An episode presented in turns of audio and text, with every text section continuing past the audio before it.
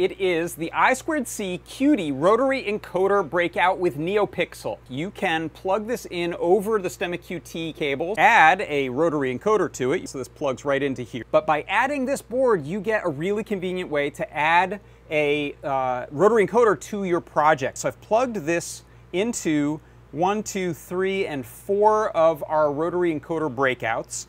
And then you can see we're getting an update on the encoder values of three of them. That's just what fit in the, in the code here over I squared C. So these have up to eight of them chainable on a single I squared C port because they have different uh, address jumpers on the bottom side of them.